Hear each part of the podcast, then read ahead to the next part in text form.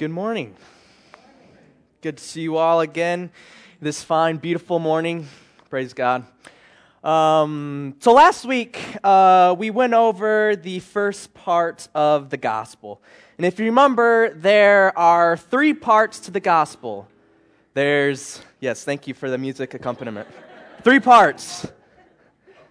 There's the kingdom, the cross, in the resurrection. And last week we talked about the kingdom, and the kingdom was the center of Jesus' ministry, and we could see that in Matthew 4 17.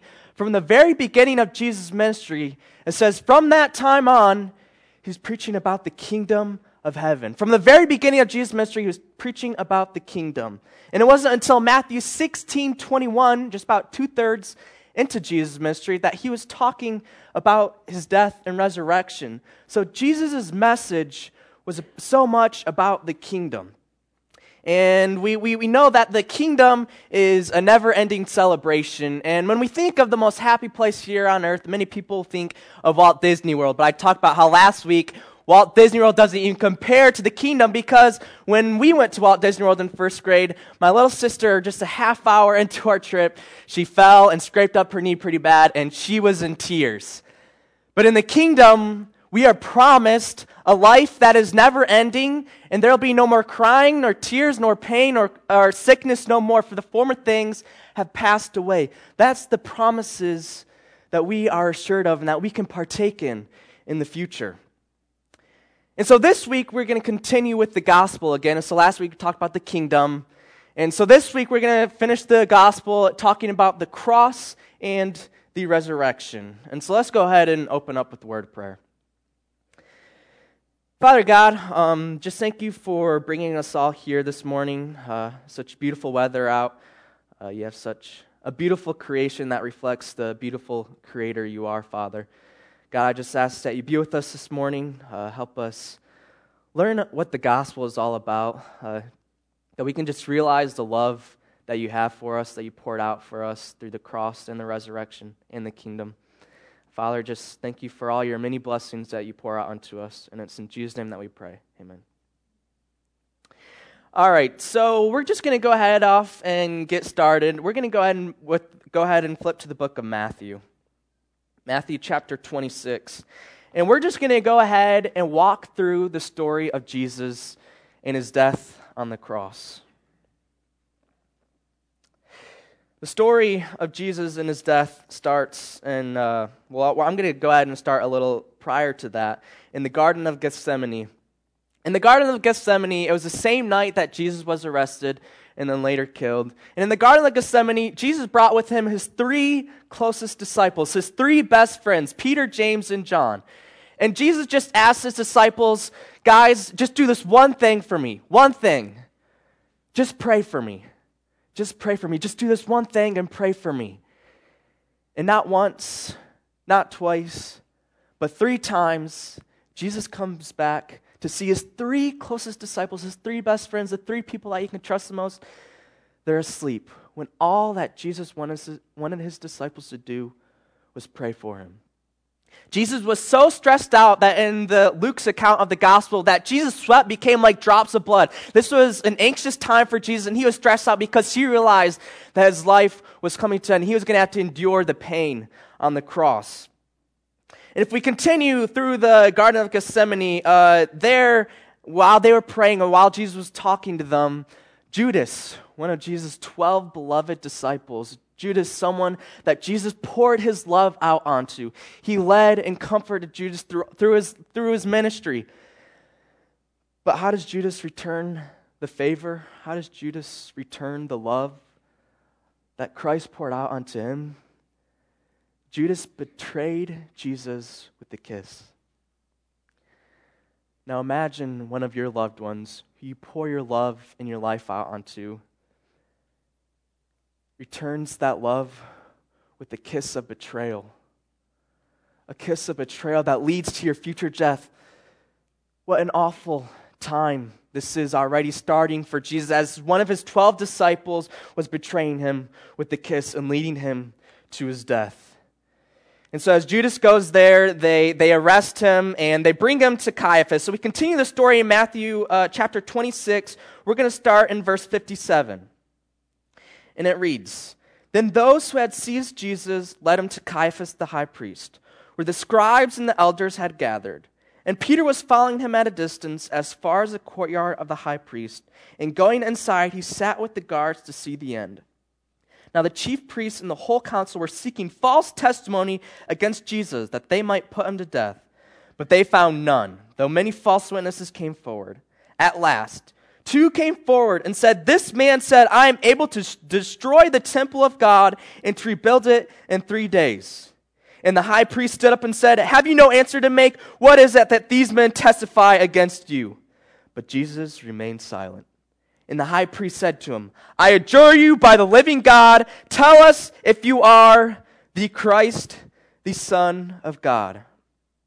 Jesus said to him, You have said so. But I tell you, from now on you will see the Son of Man seated at the right hand of power and coming on the clouds of heaven.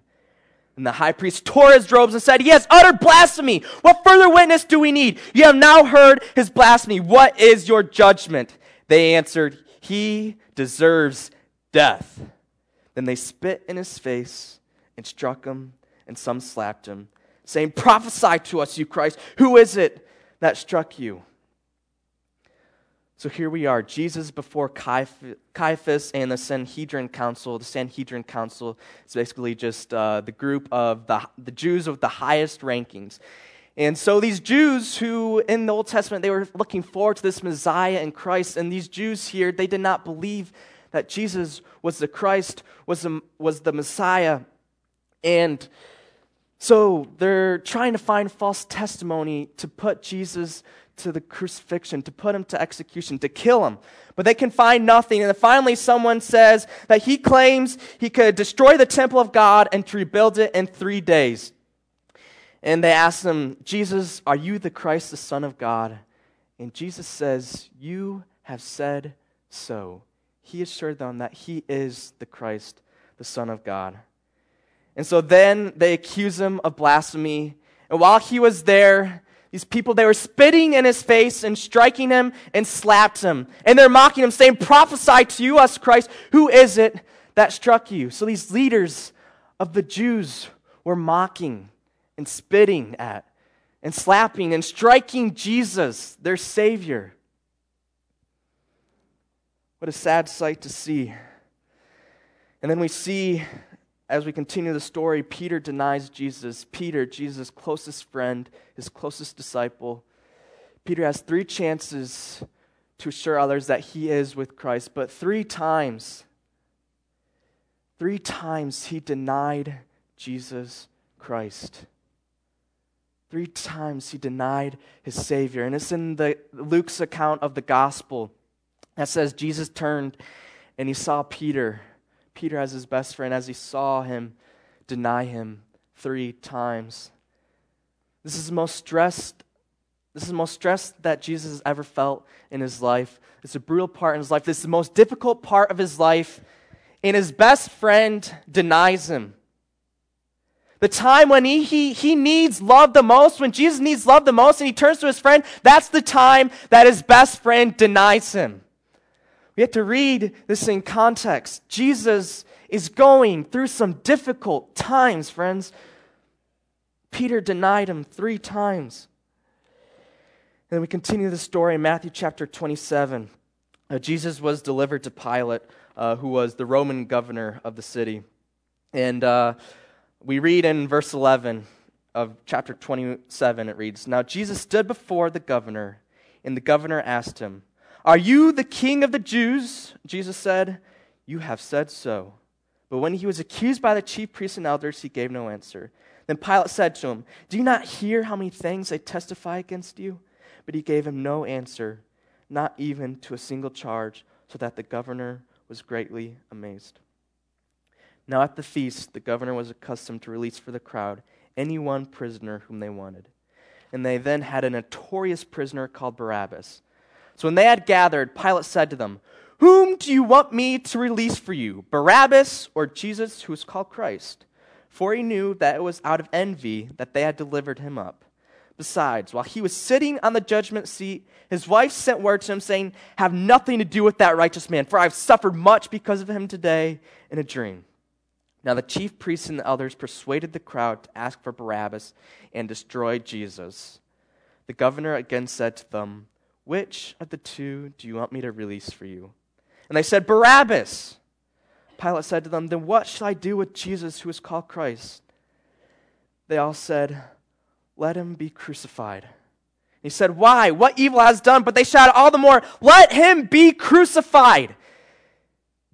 So when Pilate saw that he was gaining nothing, but rather that a riot was beginning, he took water and washed his hands before the crowd, saying, I am innocent of this man's blood. See to it yourselves. And all the people answered, His blood be on us and on our children. Then he released for them Barabbas, and having scourged Jesus, delivered him to be crucified. So these people were given an option of either releasing Barabbas, a notorious criminal who's done much evil in his life, or to release Jesus, who is called Christ, the Son of God. In the crowd, under the influence of the chief priests, the crowd demands release Barabbas. Release Barabbas, this notorious criminal who's going to do much more evil in his life, but kill Christ. And Pilate asks, Why? What evil has he done? What evil has Christ done? But they yell, Crucify him! Crucify him! Jesus Christ, their Lord and Savior, had to hear his people yell, Crucify him! Crucify him! Let his blood be on us and our children. And we see in verse 26 then he released for them Barabbas, and having scourged Jesus, delivered him to be crucified. And now, what a scourge is, it's, it's a whip made up of two or three uh, leather thongs, and these, uh, it's knotted in it are these sharp pieces of metal. And what they would do, these, these Roman soldiers, they would whip Jesus, and with these metal knots, as they were to take the whip back, it would take his skin off with him. And they would whip him and slash it back with these metal, metal pieces knotted in the leather, sticking to his skin and knotting it back and ripping off his skin. And according to Frederick T. Zugibe in his book, The Crucifixion of Jesus, a Forensic Inquiry, the repeated blows would cause broken ribs, lacerated and collapsed lungs, and damage the muscles in the torso, which would make it difficult and painful to breathe. So, what's here is going on, what many people miss, is that Jesus is getting whipped with this leather whip and these pieces of metal knotted in the leather. And his ribs are crushed, broken ribs, lacerated and collapsed lungs, and damaged the muscles in the torso. And at that point, Jesus was nearly dead, pretty much. They were brutally beating him as they scourged him. And at this point, it was very difficult and painful for Jesus to breathe. If we continue the story in verse 27, it says Then the soldiers of the governor took Jesus into the governor's headquarters, and they gathered the whole battalion before him, and they stripped him and put a scarlet robe on him. And twisting together a crown of thorns, they put it on his head and put a reed in his right hand. And kneeling before him, they mocked him, saying, Hail, King of the Jews! And they spit on him and took the reed and struck him on the head. And when they had mocked him, they stripped him of the robe and put his own clothes on him and led him away to crucify him. As they went out, they found a man of Cyrene, Simon by name. They compelled this man to carry his cross. So after these Roman soldiers are getting done scourging Jesus, ripping his skin apart, busting his ribs, painful for him to breathe, barely alive at this point. The Roman soldiers, they don't stop. They start mocking Jesus and they spit at him and they make him wear a crown of thorns. They mock him. They strike him on the head with the reed that he was holding and they led him away to crucify him. Now, it was customary for the person getting crucified in the Roman times to carry his cross to the place of crucifixion, but it's likely that Jesus was so beaten at this time, he was so weak at this time that he couldn't even carry his own cross to the crucifixion. So they had Simon, a man of Cyrene, carry his cross. And we'll continue the story in verse 33. And as we're reading this, just connect with Jesus. Feel what he was feeling.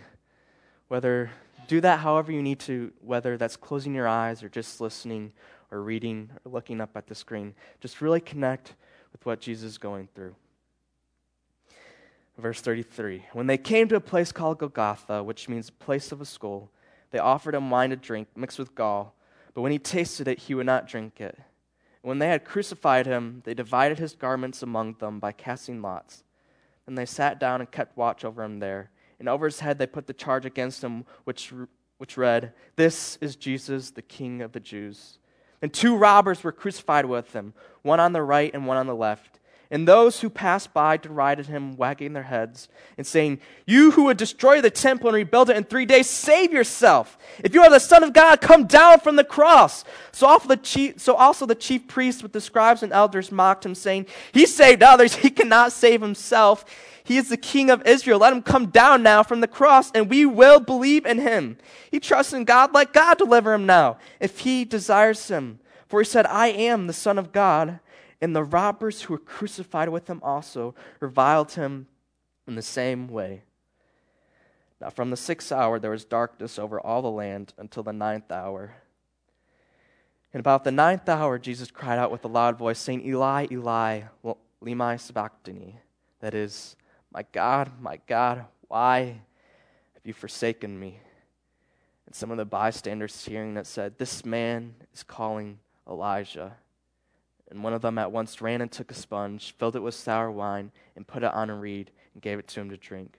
But the other said, Wait, let us see whether Elijah will come to save him. And Jesus cried out again with a loud voice and yielded up his spirit. And behold, the curtain of the temple was torn in two from top to bottom, and the earth shook, and the rocks were split. The tombs also were open, and many bodies of the saints who had fallen asleep were raised. And coming out of the tombs after his resurrection, they went into the holy city and appeared to many. When the centurion and those who were with them, keeping watch over Jesus, saw the earthquake and what took place, they were filled with awe and said, Truly, this was the Son of God. Truly, this was the Son of God. And now the crucifixion was so bad back then that the Roman uh, Empire rarely used this method of execution on their own citizens deserving death because this mode of execution it was so brutal.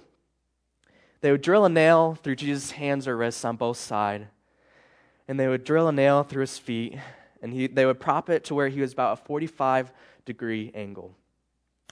And the weight of the body on his arms would make it difficult for Jesus to breathe. So, just for Jesus to get a breath of air, he had to raise himself off his feet, putting all the pressure, the nail that's driven in his feet, all the pressure there, just to get a breath of air. And Jesus is going through all this as he was severely beaten earlier, and these people there are mocking him. Are mocking him, our Lord and Savior. People were mocking him while he was suffering on that cross. Jesus suffered on that cross for six hours. Six hours. He had difficult breathing, just going up, putting all the pressure on his feet through the nail, just getting a breath of air. He did that for six hours, and near the end, Jesus cried out, My God, my God, why have you forsaken me? Why have you forsaken me? This is a difficult time that Jesus was going through. We can read about the story of the cross so easily. We can say so easily that, yeah, we're forgiven. Jesus died for our sins. But let me tell you, Jesus didn't just die, Jesus suffered. Jesus suffered for six hours on that cross and suffered before then, too. And not only did Jesus have to go through all this pain and torture, but his heavenly Father, our heavenly Father, Yahweh, had to watch it all. His heavenly Father, who loved Jesus so much, who was his perfect Son, his heavenly Father, Yahweh, had to watch his perfect Son suffer for six hours. And as Jesus cried out, My God, my God, why have you forsaken me? oh, they suffered. Jesus and God suffered through the cross. Not only that, but it was God's will that Jesus go through this. It was God's will that he watch his perfect son, Jesus Christ, suffer on that cross for six hours. And we ask, why? Why was it God's will? I mentioned this earlier a couple weeks ago, but the reason why God endured this, and it was his will, it's because of you. It's because of you that Jesus suffered on that cross. It's because of you God wanted that to happen. Why? Because God loves you. God loves you. He wants a relationship with you, and He had this happen because of you. And we can ask, why did God want this to happen? Why? There are a number of purposes to the cross, but we're going to go ahead and take a look at two main purposes of the cross. The main purpose, number one, is that through the cross, your sins are paid for. Through Jesus' death on the cross, our sins are paid for. Romans 6:23 clearly states that the wages of sin is death. Now I'll be the first one to admit that I have sinned. I have sinned in my life. So you know what? Paul says that I, I Kyle, who have sinned, I deserve death. Nothing more, nothing less. I deserve permanent death with no going back. That's what I deserve as someone who has sinned. That's what we owe to God. As we have sin in our life, we owe God our life. We deserve death. However, Jesus served as a sacrifice for our sins on that cross. 56 times in the Bible, it links Christ's death for sinners or our sin. So 56 times in the Bible, it states that Jesus Christ died for you as a sinner or for our sin. Jesus Christ was a sacrifice for our sin. I, I would read a verse about, about it that clearly states that Jesus died for our sins, but it's everywhere. Open up your Bibles, read the New Testament. It's everywhere. It's everywhere. We can see that Jesus Christ truly did die for our sins. We, our sins have been forgiven. Don't belittle the meaning of the cross by questioning if God truly has forgiven your sins. Don't belittle the meaning. Don't belittle what Jesus and God had to go through on that cross because they suffered. And they suffered for you so that your sins could be forgiven. Because, yes, we deserve death. Through the sacrifice of Jesus on that cross, we can partake in God's coming kingdom. The kingdom that we talked about last week, the never ending celebration where nothing wrong will go happen, it'll be nothing but joy. We can partake in that because of Jesus' sacrifice on that sin, because Jesus was a sacrifice for our sins.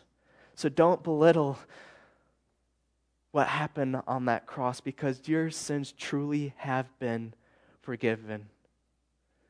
But remember what took place to have your sins forgiven. Remember what took place that you can in the future you can look forward to fully partaking in God's kingdom.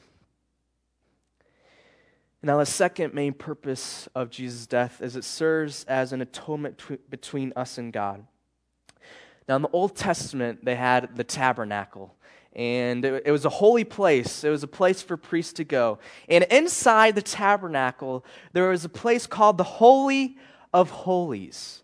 It was a perfect 15 foot cube room, and God dwelled in the Holy of Holies. So here we have this tabernacle or temple that these Jews went to praise God, and they had this big tabernacle, but then they had this small 15 foot cube called the Holy of Holies, and God Himself dwelled there.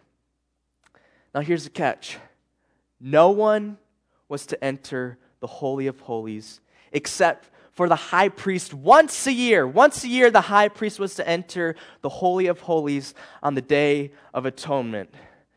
And to separate this Holy of Holies from the rest of the tabernacle and rest of the world, there was this thick curtain or veil, this thick curtain that separated God's presence from sinful man. But now we see in the story of Jesus' crucifixion in Matthew chapter 27 and verse 51, and it says, And behold, the curtain of the temple was torn in two from top to bottom. The curtain was torn. That's big news. That's big news. God in the Old Testament, He only dwelled in the most holy of holies, and only one person, the high priest, was to enter the Holy of Holies once a year. But through the crucifixion, through Jesus' death on that cross, that curtain was torn. And that signifies that we can have a relationship with God. God is within us. God is in the amongst of us. He dwells with us. He is in our presence. This is big news. This is great news. When Jesus was crucified, the curtain was torn in two. And now we can partake in God's presence. And now God's presence is not only accessible to the high priest once a year, but God's presence is accessible to all men who seek him. And we can see this in the book of Hebrews. Hebrews chapter 10, just one of the last books of the Bible, near the very end. Hebrews chapter 10, we're going to read verses 19 and 20. The writer of Hebrews says, Therefore, brothers, since we have confidence to enter the holy places by the blood of Jesus, by the new and living way that he opened for us through the curtain that is through his flesh. So the writer of Hebrews affirms us that through the blood of Jesus we can now enter the holy places. In other words, through the blood of Jesus we can now boldly enter the presence of God. Can I get an amen? This, this is good news. This is exciting news. The death of Jesus, yes, it's a sad story, but it brings us much joy. It can bring us much joy because our sins are forgiven. We can now seek a relationship with God. We can now experience God's presence. God's presence is amongst all of us because the curtain was torn in two. But now, when we think about the symbol of Christianity, the symbol of Christianity is not Jesus hanging there on the cross, but rather the symbol of Christianity, as we see back here, is an empty cross. It's an empty cross because on the third day, Jesus was resurrected. Jesus is alive. Praise God. The symbol of Christianity, the symbol of an empty cross, signifies that Jesus has victory over sin and death. Can I get another amen? Jesus has victory over sin and death through the cross and the resurrection. The resurrection is so important. Now, I myself, I used to wonder why is the resurrection so important? It's kind of a selfish thought. I thought, well, Jesus already died for my sins. I mean, yeah, it's, it's good news that Jesus was resurrected, but why is it so important that my sins are already paid for? And many of us may have that same thought. Why is it so important that Jesus rose from the grave? Well, the resurrection proved that Jesus truly is the Messiah the Christ, the Son of God. The resurrection proved that, yes, he was the Christ, the Son of God. As those leaders of the Jews back in Jesus' times, they doubted Jesus. They doubted that he was the Christ, the Son of God. And after that crucifixion, the centurion there, he saw that, wow, he truly was the Son of God. And the resurrection proved that Jesus really is the Messiah. And we can know that because the Jews, they were seeking their Messiah for over a thousand years. They had promises in the New Testament, in their scripture, in their Bible. They had promises of a Messiah, of a Christ, of a Son of God that would come and rescue and deliver them. And these Jews were earnestly seeking this Messiah.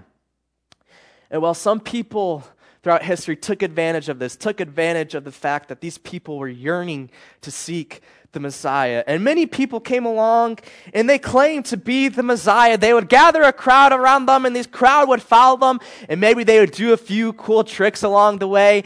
And as these people are following these false messiahs, there's this one thing that happened to all these messiahs, all these false messiahs claiming to be Christ. They all died. They all died and they did not come back. So these followers are following these, these people claiming to be the Messiah, but they really weren't. And they know that because these false messiahs, they died and they didn't come back. But Jesus Christ, our Messiah, the Son of God, he did die. He did suffer on that cross. But on the third day, he was resurrected. Jesus is alive again. That can prove that Jesus is the Messiah and others are not. And Paul emphasizes the importance of Jesus' resurrection in 1 Corinthians chapter 15. 1 Corinthians chapter 15, we're going to read verses 12 through 14. 1 Corinthians 15 is known as the resurrection chapter. It's talking about the resurrection of Christ, the resurrection of the dead, the resurrection of us one day when Jesus comes back. And we read in 1 Corinthians chapter 15 and verse 12, it reads, Now if Christ is proclaimed as raised from the dead, how can some of you say that there is no resurrection of the dead? But if there's no resurrection of the dead, then even Christ has been raised. And if Christ has not been raised, then our preaching is in vain and your faith is in vain. The gospel hinges on the fact that Jesus was resurrected from the grave, that Jesus did truly indeed raise. If they said, if Paul says, if Jesus wasn't raised from the dead, then how can we be assured that we are going to be resurrected from the grave one day? But we read that, yes, Jesus was resur- resurrected, so that means we too can be resurrected one day. And if Jesus had not been raised, then what I'm doing right here, preaching unto you guys, it would be in vain.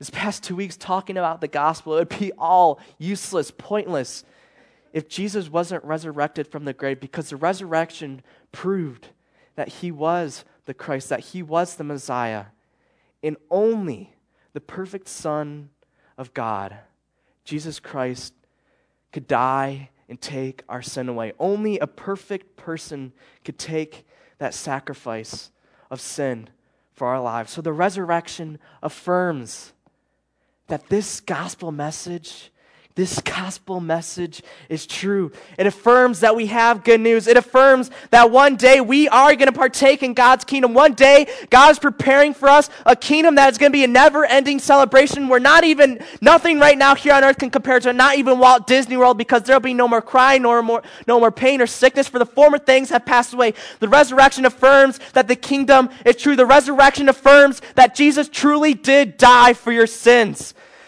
Jesus did die for your sins. Your sins are forgiven. All you have to do is accept that gift, that free gift. Romans 6 23 states, For the wages of sin is death, but the free gift of God through Christ Jesus our Lord is eternal life. The resurrection affirms that this is the good news. We have the good news. The good news of the kingdom and the cross and the resurrection. When we talk about the gospel, when people so loosely phrase the term the gospel, this is what we are talking about. This is the good news that we have as Christians. That even though we deserve death, that God is preparing for us a kingdom, a never ending celebration that's going to be perfect, but we don't deserve that. But as we read, Jesus died for our sins. He was a sacrifice for our sins. And no ordinary person could be the sacrifice for our sins because we all have sins. We couldn't pay, I couldn't pay uh, John's, uh, John's penalty of death. John couldn't pay Russ's penalty of death. Only Jesus could pay that penalty. And we see that Jesus did. And on the third day, Jesus was resurrected from the grave. And so that affirms us that us too, we can be resurrected from the grave when Jesus comes back. Guys, this is the good news. This is, yes, amen. Can I get an amen? This is the good news. Let's pray. Father God, you are such a loving God, a God who seeks a relationship with us, a God who earnestly seeks us and loves us. And through that love, you have given us the promises of the kingdom and you have paid our penalty of sin through your perfect Son, Jesus Christ, and you raised your Son, Jesus Christ, on that third day. Thank you, God. Thank you. Thank you for this good news, the good message. Thank you for the gospel message. And it's in Jesus' name that we pray. Amen.